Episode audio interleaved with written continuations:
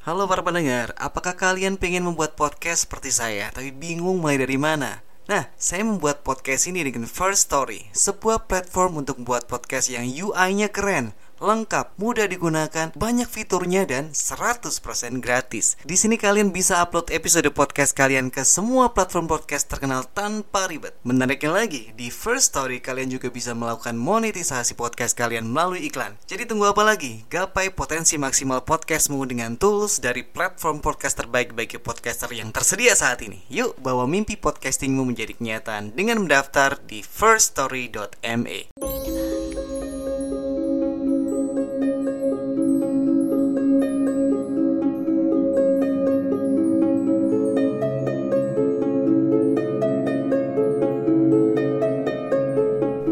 dan selamat malam.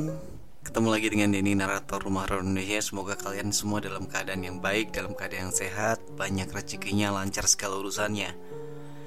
Dan Sobat RAI Hari ini kita akan mendengarkan sebuah cerita Berjudul Cinta ditolak Dukun bertindak. Cerita ini berasal dari supu narasumber. Sebut saja namanya Fatimah gitu ya Peristiwa ini dialaminya ketika dia duduk di bangku SMA kelas 1 atau kelas 10 kalau sekarang. Fatimah ini orangnya cantik. Tubuhnya mungil, kulitnya putih, rambutnya panjang dan tebal. Ia mempunyai senyum yang manis sekali dengan lesung pipit di kedua pipinya. Sebagai gadis yang cantik dan tidak sombong, tentu saja Fatimah ini banyak disukai oleh kaum Adam Ditambah lagi karakternya yang tidak pernah pilih-pilih teman Membuat orang mudah jatuh hati padanya. Begitu banyak lelaki yang ingin menjadikan Fatimah sebagai pacar Namun banyak juga yang ditolak. Meskipun Fatimah sering menolak dengan cara yang halus Tetap saja yang namanya perasaan. Kalau sudah ditolak ya sakit hati jadinya. Peristiwa inilah yang menjadi penyebab kisah tragis yang dihadapi oleh sepupuku tersebut Suatu malam sesudah sholat maghrib Fatimah pergi ke WC hendak buang air kecil. Setelah keluar dari WC Ia merasakan ada yang aneh dengan kepalanya. Fatimah merasa ada yang menarik kepalanya ke samping secara paksa. Rasanya sakit sekali. Ia pun tak bisa menggerakkan kepalanya. Fatimah segera memanggil ibunya Dan memberitahukan apa yang terjadi. Namun ibunya mengira barangkali hanya salah urat biasa Fatimah pun disuruh berbaring saja di dalam kamar. Namun, lama-lama Fatimah merasa semakin aneh saja. Kepalanya semakin tertarik dan tubuhnya tak bisa digerakkan. Seperti ada yang menidih tubuhnya. Ia pun berteriak-teriak tak karuan. Ayah tiri Fatimah yang kebetulan merupakan orang yang rajin beribadah dan sering mendapat penglihatan akan hal-hal goib mengetahui bahwa yang dialami Fatimah diakibatkan oleh ilmu hitam yang sangat jahat.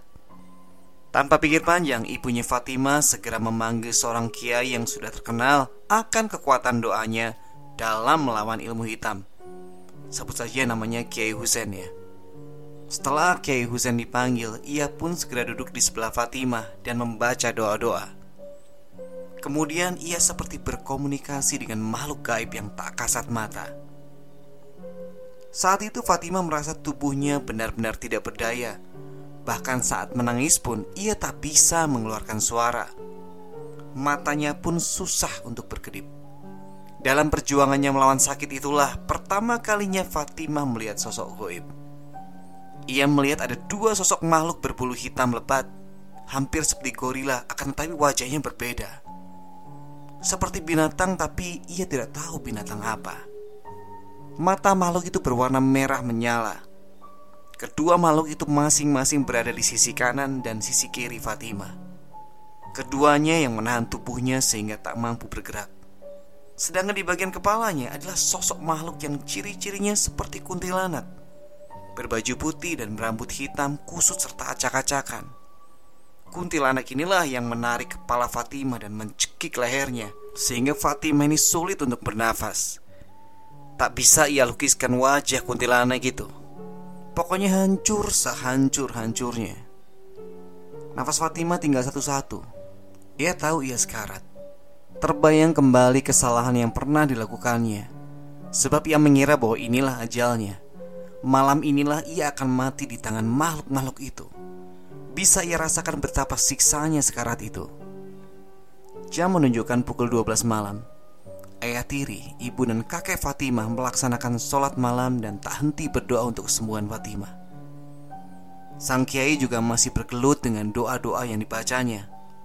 Selanjutnya yang terjadi adalah Fatimah merasakan tubuhnya sangatlah ringan. Semua kesakitan seperti lenyap perlahan. Matanya serasa berat. Kemudian Fatimah tak sadarkan diri.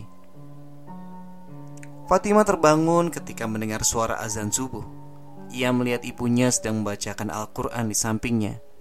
Kemudian Fatimah pun tertidur lagi dan terbangun ketika hari sudah siang. Saat itu, Fatimah merasa tubuhnya sudah segar bugar. Fatimah pun bertanya kepada ibunya, apa yang sebenarnya terjadi? Kamu diguna-guna nak? Kata Kiai, ada seorang laki-laki yang kamu tolak cintanya. Lelaki itu kemudian menyuruh seorang dukun untuk menyantetmu.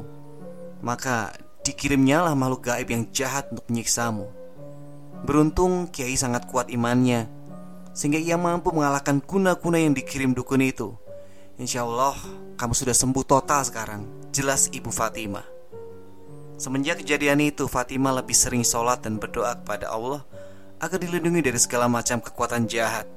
Ia juga lebih berhati-hati dalam mengeluarkan kata-kata kepada orang lain. Apa yang ia alami adalah pelajaran yang berharga sekaligus menakutkan.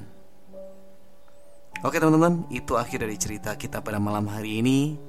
Semoga kalian terhibur dan buat kalian yang pengen sharing cerita kalian untuk saya bacakan, kirim ke denny.tristanto1104@gmail.com.